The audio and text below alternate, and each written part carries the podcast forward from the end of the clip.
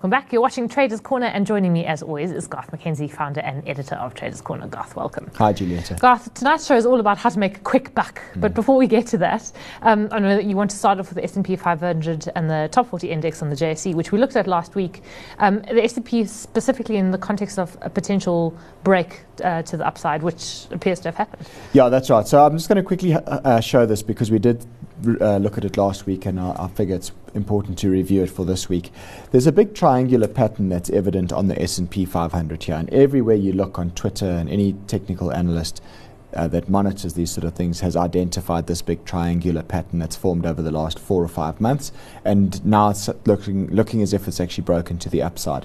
The move above twenty-seven hundred on the S and P five hundred is significant, and mm. that marks a breakout through that downward trend that you can see over there on the chart, and that marks a break to the upper end of that triangular pattern. And then of course at the bottom end you can see where those arrows are. That's where the two hundred day moving average has held consistently time after time over the last couple of months. So in strict technical terms, this is bullish. It should point to further upside. Um, th there is a part of me that wants to be a little bit skeptical about it. I think just because of the time of the year that we're entering into, it's it's typically choppy and bumpy, and I, I just don't know that we can necessarily look at this breakout and say, oh, it's now all bullish yeah. and we're suddenly going to go all the way in. back to the highs. Um, maybe it will, but I, I, I am a little bit of a skeptic. There's a small gap in the chart at twenty-seven hundred where it actually made a, a sharp move to the upside on the open a couple of days ago, last week sometime. And what you could find is that any pullback towards that twenty-seven hundred area, that, that might actually target that little gap, and that would also serve to be a retest of this uh, downward trend. So if you got a pullback to twenty-seven hundred and it held and it reversed up off there, then maybe it could signal the start of another move to the upside. So I think just keep that in mind. But for now, it's fair to say that this break has happened. We we have to respect it. We can't deny the fact that it, it has happened, albeit that I'm a little bit wary just to get all suddenly very bullish about this. But nevertheless, that technical breakout on the S and P five hundred has now happened. Yeah, w and um, our own markets, which is a lot more sluggish, it seemed, in comparison to the U S markets, but we actually have moved up over the last uh, seven trading days. Yeah, we have. We've gradually been grinding our way higher. Um, it's been a pretty lethargic month uh, over the lot. If you take the last, say, three to four weeks, it's been rather lethargic. And uh, here it is at the moment. This is the top forty spot index now, so it's not the futures, it's the spot index itself. Um, what I pointed out last week was that there was this sort of slightly messy ascending triangle pattern that was forming, and that was also looking as if it was trying to make an attempt to break out of that larger channel that you can see uh, illustrated on the chart there. The level was fifty-one thousand five hundred. Now it has broken up through that area. So in strict technical terms, that should now see us moving on to the next area of resistance, which comes in at around about fifty-three thousand. And you can see that highlighted on the chart there. That level represents the highs from February and March. So that, that's where we would, would look to go next, provided the market can remain somewhat elevated at the current levels. But as you can see, and I think that's, um, is that a volume indicator on the bottom of the chart? Yeah. Um, the volumes are, aren't great. They, no, they're, they're not. They're not particularly inspiring, actually. Absolutely. No, you're right. I mean, look at that. Throughout the latter part of April and into May, the volumes, the daily traded volume on our market really has been very, very thin and very lethargic. April, you can kind of understand because there were a lot of public holidays all strung in strange ways that you could create a lot of uh, leave. leave for yourself with taking relatively limited time off. So that makes sense from April. Um, May, though, has, you know, we've resumed normal work weeks now, and uh, the volumes are still very, very low. I mean, I think yesterday was forty percent below the average daily traded hmm. volume for the year to date. So it still remains a very lethargic market. There's not an awful lot of commitment going into this at the moment. Yeah, and especially if you consider what was happening in December. I mean, yeah. that was really, I suppose, understandably, but um, mm. huge uh, climb down. Yeah. Um, okay, gosh, so leading us into the trade that you did, and it's, it was a, it was a real sort of quick in and out kind of trade, um, and it's based on the reweightings or the revisions to the M S C I South Africa Index. Tell That's us right. That. Yeah. So let's quickly talk about this. I mean, first of all, what is the M S C I South Africa Index? It, M S C I stands for Morgan Stanley Capital Index, and they have all these different indices uh, of different jurisdictions, geographies, et cetera. So we're talking specifically about the South Africa index here. And this is an index that uh, Morgan Stanley uh, collates and, and manages. And what you find is that there are large global tracker funds that tend to track this thing. If you're a global investor and you want to track the South African market, you know, you would tend to want to track the M S C I South Africa Index. That's mm-hmm. that's a fairly common thing. And as a result, you find that there's quite a lot of global positioning related to how the constituents of this index are, are positioned. So every, the semi-annually, so what's that, twice a year, they, they do a revision of this index. They'll look at stocks that come into the index and stocks that come out of the index, and then they will also rebalance the stocks in the index. Mm. You'll find that certain ones might have their market capitalizations have grown and others might have shrunk. So in the end, they do a rebalance and, and reset the index every every half year. So the significant ones that we are looking at here are illustrated on this table over here. So the additions, what's coming into the M S C I South Africa Index is Clicks and Reinet.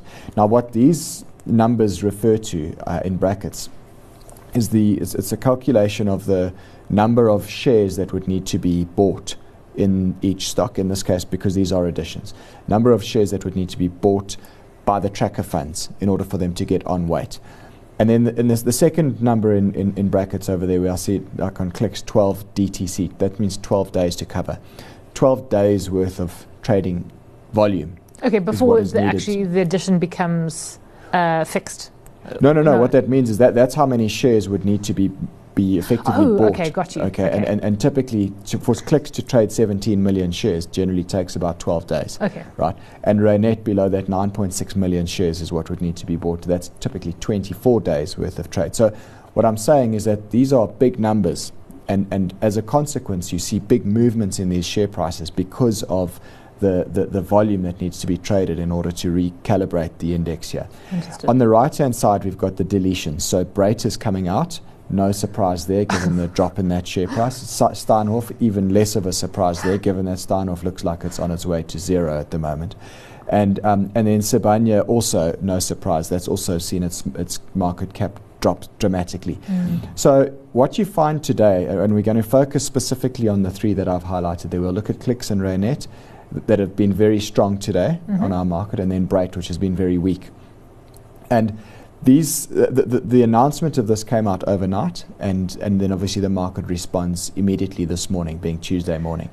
The, the, this uh, revision actually only takes effect from the thirty-first of May, but what you'll find is that the market responds immediately and the, the adjustments begin to happen immediately in order to try and, you know, Uh, allow for enough trading days up until the thirty-first of May for this all to get done in a, a relatively efficient manner. So I mean, is this a bit of a gimme that you don't often get in the stock market where it's a no-brainer? I mean, okay, there's no such thing as a no-brainer trade, but this seems to be pretty close. It is fairly close because you find that all, of, all that happens here is you get big movements in these share prices purely because of the fact that there's a supply and demand mismatch. It's not because there's anything s- that's happened at the company. So, for example, today Brait was down fourteen percent at one stage. And let's go and have a look at these. Sure. I mean, here's Brait. This is a five-minute chart that we're looking at now. So every candle pattern here represents five minutes of trade. So, of course, all of those there on the left are yesterday's trade. And then we opened this morning with a big gap to the downside after these revisions have been announced. And you can see that at one stage this morning, the share was trading down fourteen percent. Hmm. All right, it didn't stay there long. It managed to bounce quite quickly. And that was the stock we traded, and we will come back to this just now. Um, but the point is that to answer your question, you know, this is it, it is where the market, I suppose, bowls you a little bit of a loose ball, and you can you can smash it a little bit because you you know why the share's down. You yeah. know that there's no fundamental reason why it's down other than the fact that there's just a bit of an oversupply of stock in the market for the short term, yeah. right? And that is likely to correct itself. I suppose the trick is where it settles, and I guess we'll get to Brait um, yeah. in, in a, a little bit. And that's where there's a little bit of uncertainty that does come into it. Um, so that's Brait, and you can see big big selling activity off the bat uh, early this morning, but then that was quite quickly recovered to some extent. And then this is Clicks. So we said that Clicks was coming into the M S C I South Africa Index, and uh, a lot of shares need to be bought in Clicks in order to effect that reweighting. So there you see the big move up, the big gap to the upside in the share price this morning, and at one stage it was up five point two percent at its peak this morning. Sure. And it subsequently come back a little bit. So you would look at this and say, well, there's an overreaction here. you could possibly look to short this if you've got a, if you've got your wits about you and you think that it's going to come back a little bit. So you have to short it right at the at the peak of that little trade. Yeah, that's it. So I mean, th this because remember this is a five-minute chart, so you, you you're really talking about an extremely short time frame yeah. here. But you need to have your wits about you if you are going to trade this type of setup. And what about Reinet? Reinet was also up big big time this morning. Um, you can see it was up uh, five and a half percent on the open, and it's been it's stayed relatively elevated throughout the day. Remember that Reinet has a, a very close relationship with British American Tobacco, and what you could do here, if you wanted to, is you could look to trade the, trade that mismatch, because what's happened now is Reinet has suddenly spiked up. Mm-hmm. British American Tobacco didn't go up to the same extent. You'll find that this stock has opened a gap of about two and a half percent over over British American Tobacco this morning. So if you were if you were quick and you had your wits about you, what you could potentially do here is short the Reinet and buy British American Tobacco, looking for the gap between the shares to close and for there to be some sort of a normalization. Yeah. Okay, but you but traded Brait, so just talk us through, through that uh, in the last couple of minutes. Yeah, so we spoke about uh, we talked about Brait, and here it is again. So I mentioned to you that it was down fourteen percent at one stage early this morning. Um, I took that as, a, as an opportunity to buy some stock, really just looking for a quick rebound. And this was not done with any great level of calculation or anything. You actually have to be very quick, you have to be committed and have your wits about you, because the window of opportunity to, to trade a setup like this is actually very, very short. You have to have the screen open in front of you and be ready to act. I mean, that's so about, what, in half an hour? Well, exactly. I mean, fifteen hundred shares we managed to pick up at thirty-three rand and five cents. It wasn't at the bottom. The bottom was about thirty-two rand this morning. Um, and twenty minutes later, it was trading back at thirty-five rand. So it, it gained, you know, off the bottom to, to that, it gained ten percent in, in less than half an hour. So if you are quick, and as I say, the window of opportunity to spot these is very, very limited, but there was a nice opportunity to make a bit of money here. So we did that trade, and it made two thousand seven hundred rand for the portfolio, um, all costs taken into consideration here. I suppose you don't really need to take us through the mechanics of the trade, because it was no, such a kind of a, like a, it's a knee-jerk trade in a way. Absolutely, it's a knee-jerk trade, and it, it wasn't one of these where I sat and I sort of thought, well, where are we going to put a stop loss? Where are we going to, how are we going to calculate the position size? It was just, it, it, it was a little bit of a, a knee-jerk reaction, just saying this is ridiculous that this share's down so much. It, it's not going to stay here for long. It will recover. Quickly buy a couple and then sell them out a, a little while later. I suppose maybe just the last question before we look at the state of the portfolios, Garth, is, would you have been quick enough to get in to short the, the share, to take Not advantage of that decline, or was, did that just happen too quickly? It happened very quickly. I mean, you can see on these five-minute candles here, y yes, there was an opportunity to short it this morning up above thirty-six rand, and it traded all the way down to thirty-two. So I suppose in that case, yes, there was an opportunity to get short early on in the morning, uh, and but but. Also remember the volume is relatively thin right out the gates. Yeah. So you find that the volume actually picked up a little bit on these sort of third and fourth candles. You can see the volume illustrated at the bottom over there. It really began to pick up after, say, ten, fifteen minutes into the trading day. Okay. Well, a profitable day's work, as yeah. Richard Quest might say. Yeah. Um, uh, Garth, so what do the portfolios look like given today's action? So South African portfolios made a little bit of money this week, given that trade that we've just discussed. It's up seven point nine percent for the year to date, so close to six, uh, one hundred sixty two thousand rand there. And then our offshore portfolio is static, nothing's changed here. Um, we're still sitting up one point three percent. I'm monitoring that Tesla put option, which is our only open trade at the moment. Yeah. It's not looking all that good for me right now. Mm. Um, but it is what it is, we, we stick out with it. And, um, and and I will look to try and put some of this offshore money a bit more to work in the weeks ahead. Yeah, okay. And then just to end off with a, a reminder that people can get a weekly alert. Yes, if you go to traders corner dot co dot z a, go to the middle of the page, you'll see there's a link there for a free weekly email. Click on that, enter your details. It'll only take you a minute or two to do that. And then we'll send you an email every Tuesday at lunchtime detailing what is coming up on the program each week. Great. We'll leave it there. Garth, thanks as always for joining us. Garth Mackenzie is founder and editor of Traders Corner.